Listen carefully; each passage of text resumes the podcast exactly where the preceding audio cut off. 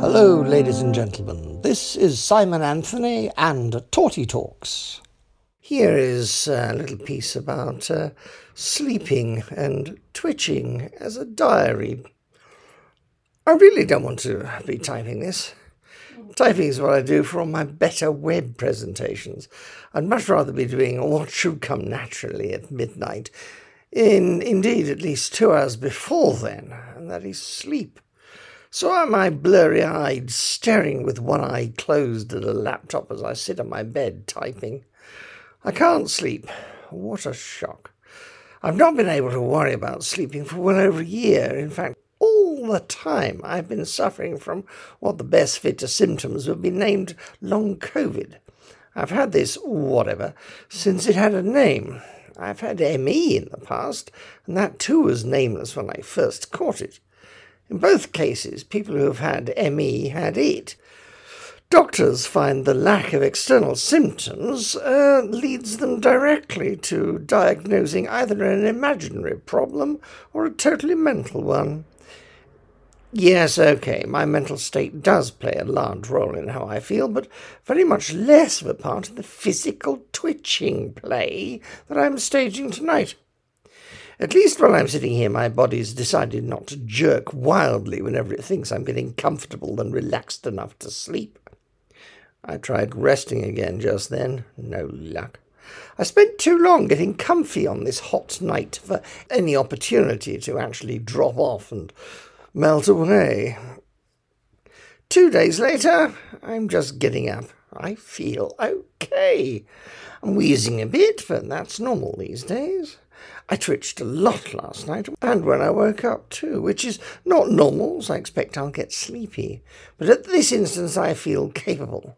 How long that shall last, I've no idea. I shall take it gently and see. Two further days later, I awoke on a day that was rather overbooked, being an extra on a film shoot and the first night of the proms. I've written a full podcast about this day, but nothing about the few that followed. I was not totally washed out by the day and night's events, but I think they did take a toll on my brand new reserves. When the following Monday came around, yesterday as I write, I could hardly move, but I had drama teaching to do.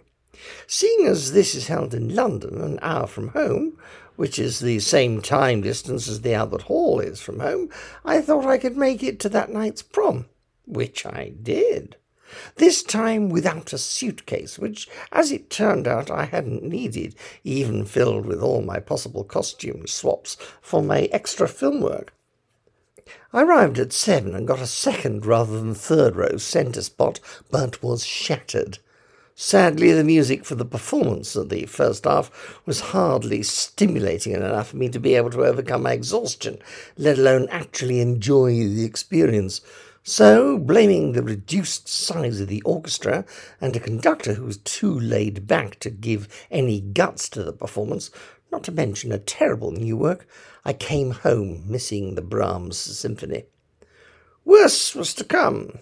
I've had a week or more of almost no trouble in that area of twitching, but perhaps the lack of brain power, due to the massive amount used up in enjoying the first night, I had started the day badly by bringing with me the wrong pills for my twitching.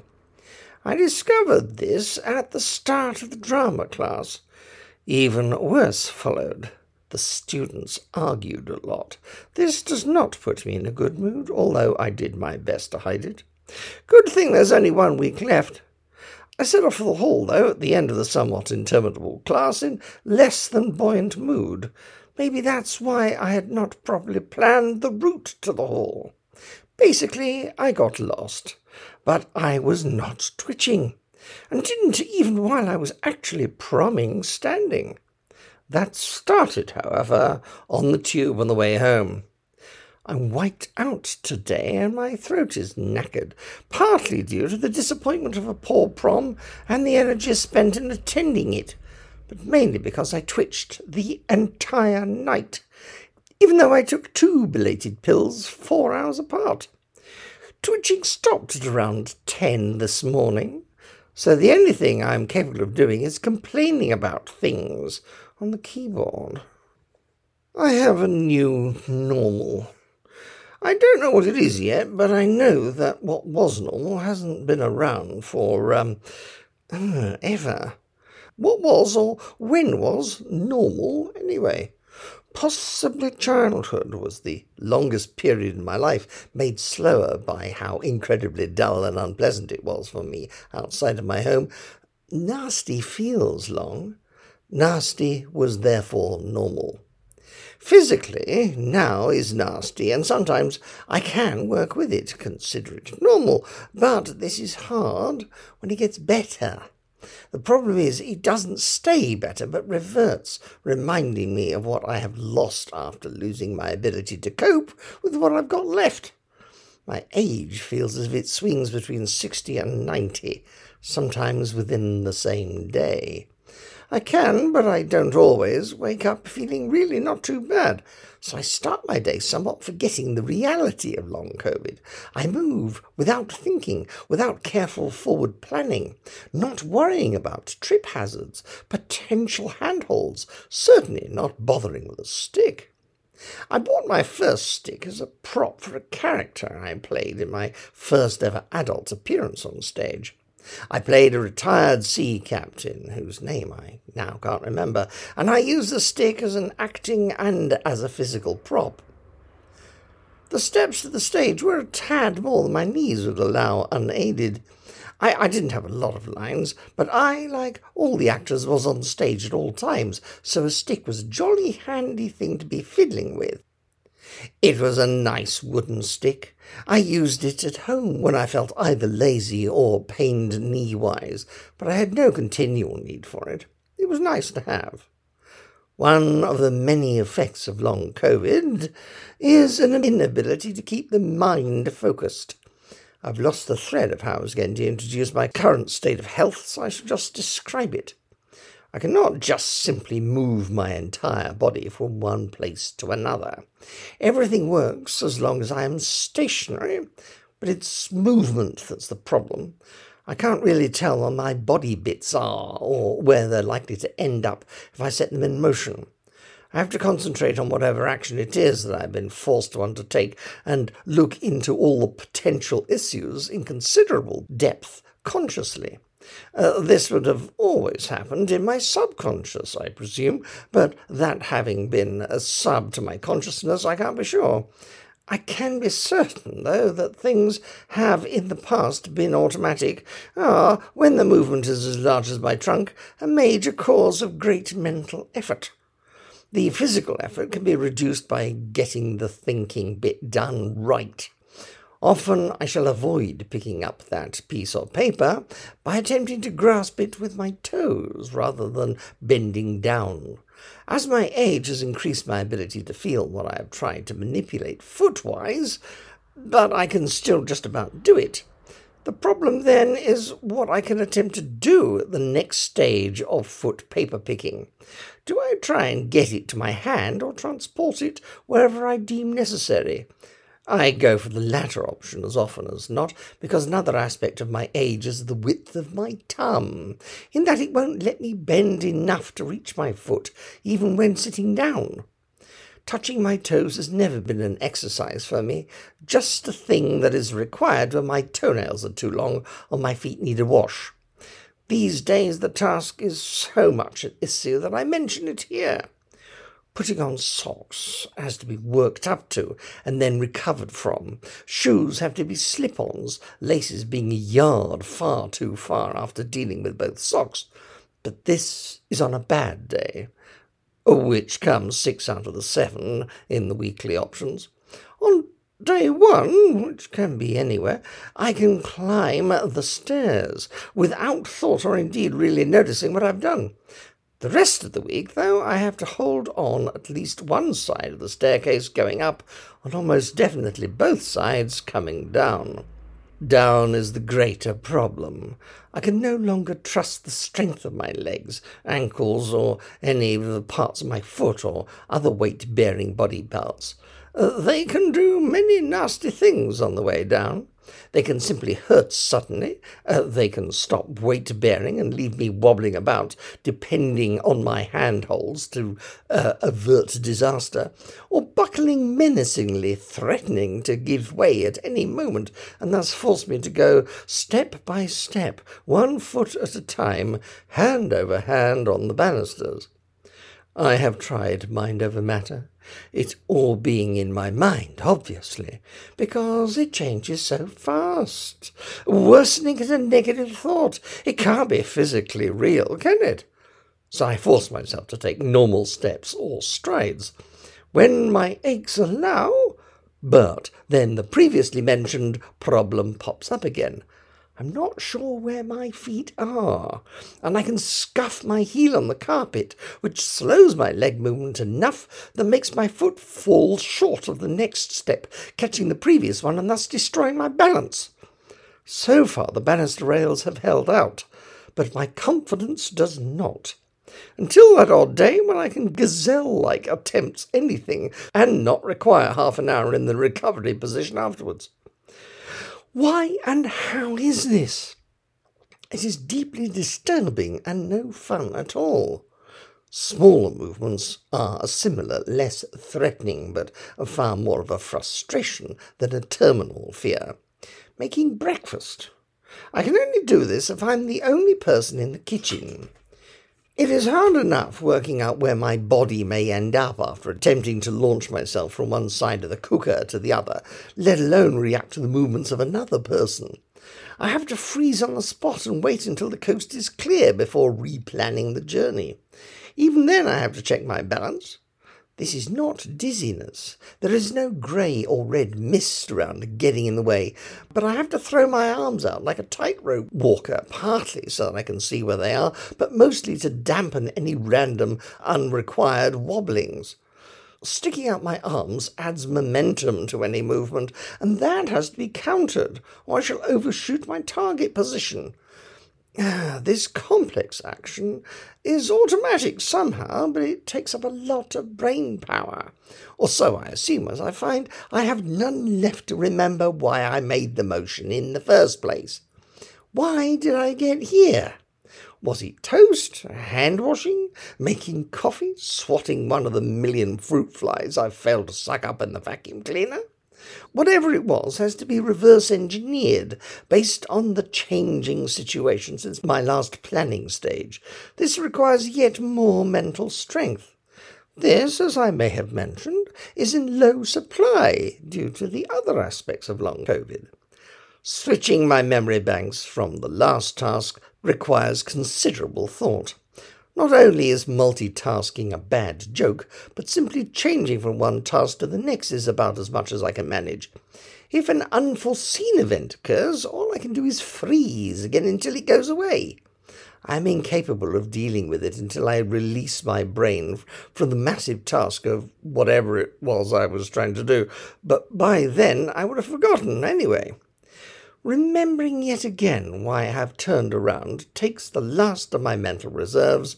I have to stop once more to resupply my brain with whatever it needs to be able to attempt the next thought. I can fill in the time by breathing heavily and being angry, upset, and often somewhat fearful. This is just the process of making breakfast. I have a job to do a paid job, actually, too. Somehow I have been delivering acting classes. These are held at a college that is not within walking or affordable Uber distance, so I have to use public transport. Under what used to be normal adult, not childhood circumstances, I've never driven a car. I hate them so much in all respects other than the mechanism's workings, which I can appreciate, so public transport is all I can manage now that I have given up cycling for my health. Uh, cycling nearly killed me once every six months. Death is bad for the health. Now that I live in London and am over 60, transport after the start of working hours is free. I, however, have to be at work often at working hour time start, so I have to pay. I don't see the logic in this other than nastiness. Anyway, the first thing I have to do after getting through the sock and shoe business and the recovery time required before any further possible thought can be attempted, I set out. With luck, I have packed my shoulder bag with every possible tool for surviving the day. It has to be a very large bag for all the exigencies, but a lack of physical strength, oddly, is not one of my symptoms. I just can't control the power, even though I still have it. Okay, climbing stairs is a different matter. Sometimes weakness in the legs comes as part and parcel with a lack of ability to manage what they ought to be doing. Here is a real role for the stick to play. On leaving the house, I shall under no circumstances turn back to collect any missing or presumed missing item. My bag has about twenty zip compartments, and try as I may, I can never devise or remember a system for where to put what in the thing. So any desired item could and probably shall be under at least the last zip I look at, but only on the third or fourth cycle round through them all. It is almost definite that I shall have forgotten my mask. We have a pile of new ones by the door, but the chance is high that the pile will be undisturbed as I leave. A previously used one, or many, is often, but not always, inside one or more of the zipped pockets. The hunt for the least used mask can take some time. I don't have much time. I have to get to the bus stop so I search whilst walking. To do this, I must use both hands. What to do with the stick? I tuck it under one arm while fishing around the innumerable zips, pointlessly closing them, but eventually finding a not too discoloured mask that doesn't smell all that strongly. I should only close the zips at the end of each search, but I have opened and closed them immediately, and in so doing walked slower than my already snail like pace, so I miss not one but several buses. It is possible to miss more than a single bus due to the fact there are so many of them, often in fleets, but the fleets come quite frequently as well, so that's not really a problem. Then comes the fun with the bus. Some sources say everyone should still be wearing a mask on any London transport form of transportation, but quite a few people never have, and they are now joined by quite a lot more who no longer think they should. It's impossible to police such a random law, but I keep mine on all the time. Once in the thing, the tube there is, it's quite nice to get a seat. Here the stick is again quite handy. If no place to rest is unoccupied, an old huffing man with a grey beard and a stick often gets a place offered to him. Once I had three offers at the same time. How do I choose? I go for the one most near to me rather than the first to be offered, as by then I really need it anyway. Next comes the fun in the tube. There are steps to get to it. By the time I reach them, my legs will have warmed up enough for me to be able to take them like a normal human being rather than like a crab, but I still need the stick for safety's sake, if nothing else. I have two sticks. The one I take with me when leaving home is segmented, not the wooden one. And more importantly, this one has a seat on one end and a rubber pad at the other. I can use that as a seat in shooting stick mode, or normally, or folded up if space is at a premium, or if I feel stupid using it, which I can do when I'm feeling well. Sadly, that is not often. 剣は取れないのよ。例えばさ、例えばパムじゃないと、例ちっちゃなミコマのとかだと、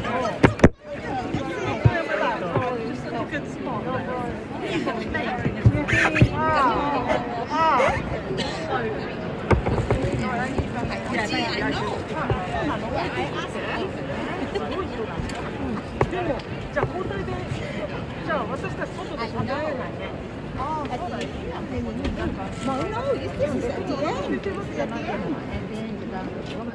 Okay, we don't have many young people anymore, but we certainly do have people of multiple cultures, as you can hear from this excerpt from The Interval at a prom recently.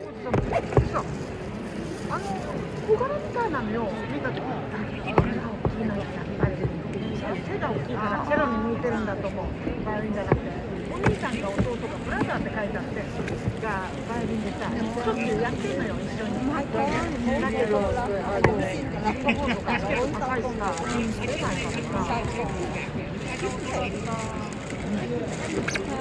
極意だと思ってるっていうのは新聞に書いてあって。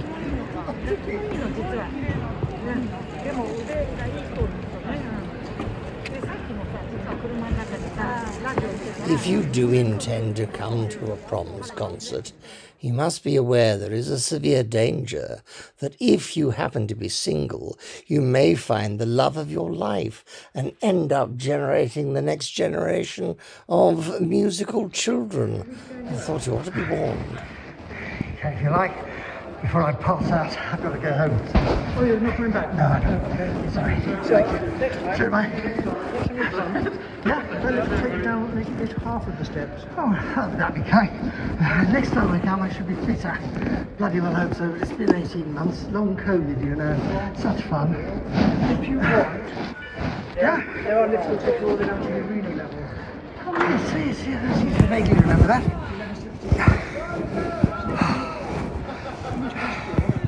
Yeah? There's a lift down to underneath. take it down to the arena, so you're 11 steps. I've heard about that in myth and legend. I've been promming since 1974. no. Thank you very much. That's much appreciated.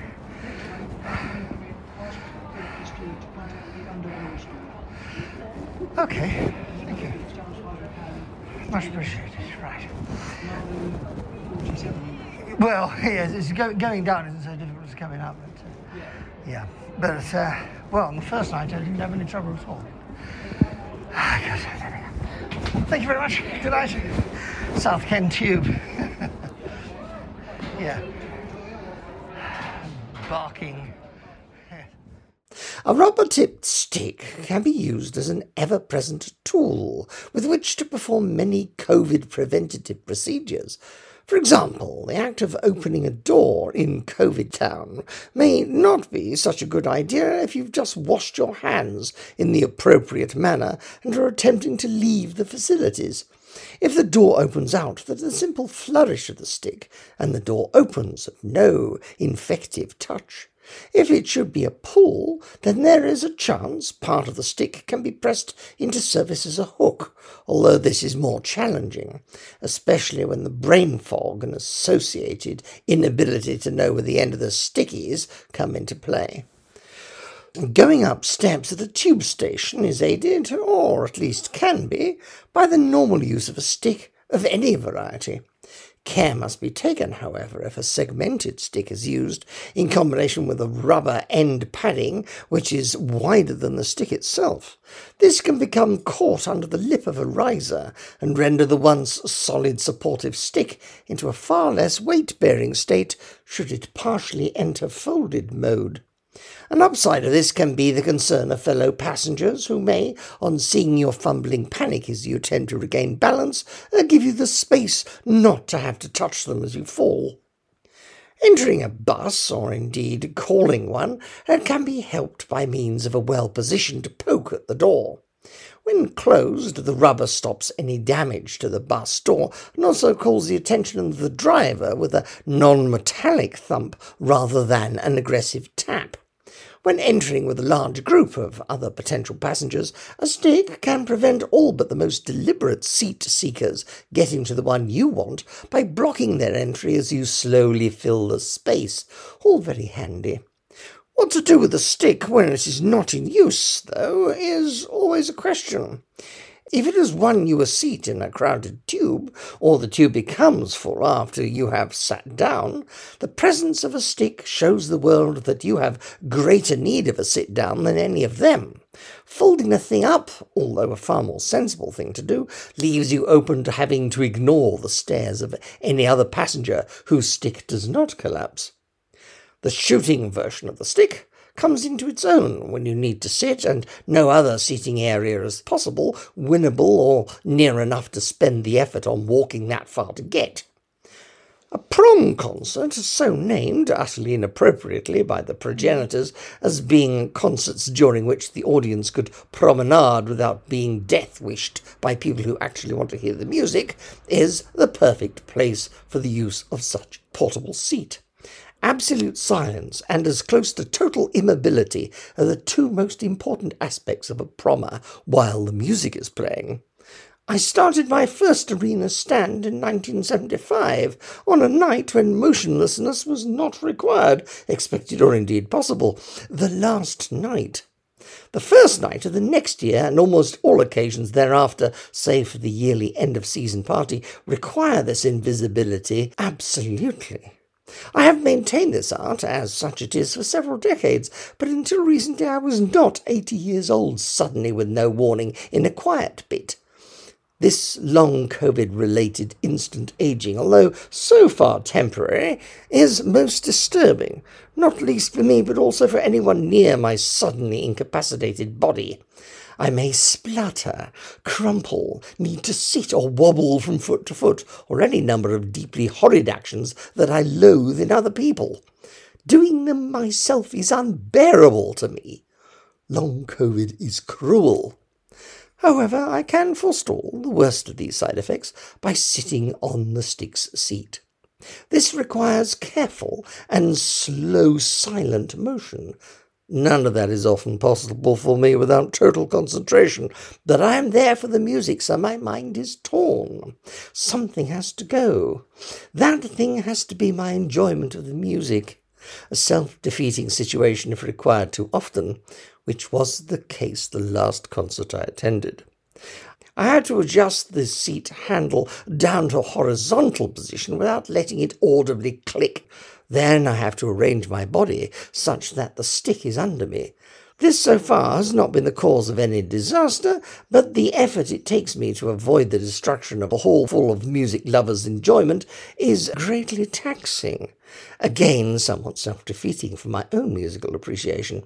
Just getting the seat under me is only part of the job. I then have to find a balance that allows my legs not to cramp in seconds. Moving feet can generate a scuffing sound, and so again great care is required. Eventually, I can get every leg of my tripod correctly positioned.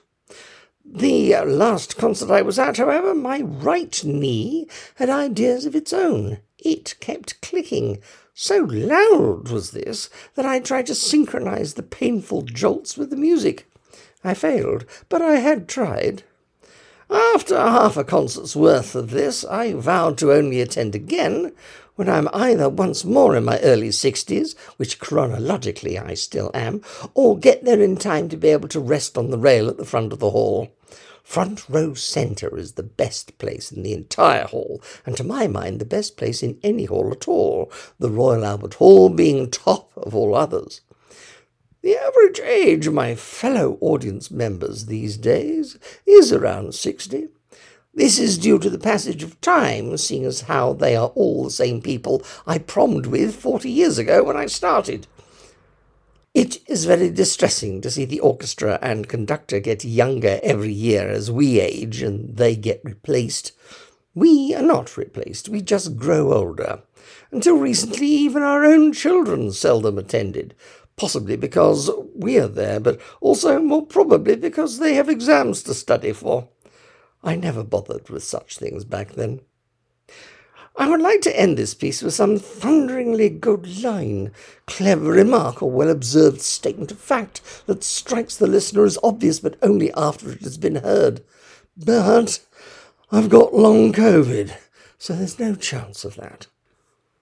Tickets for concerts at the Royal Albert Hall Promenade concert season are available only through the website at uh, royalalberthall.com and then go for the day and click on promming tickets anytime after nine o'clock.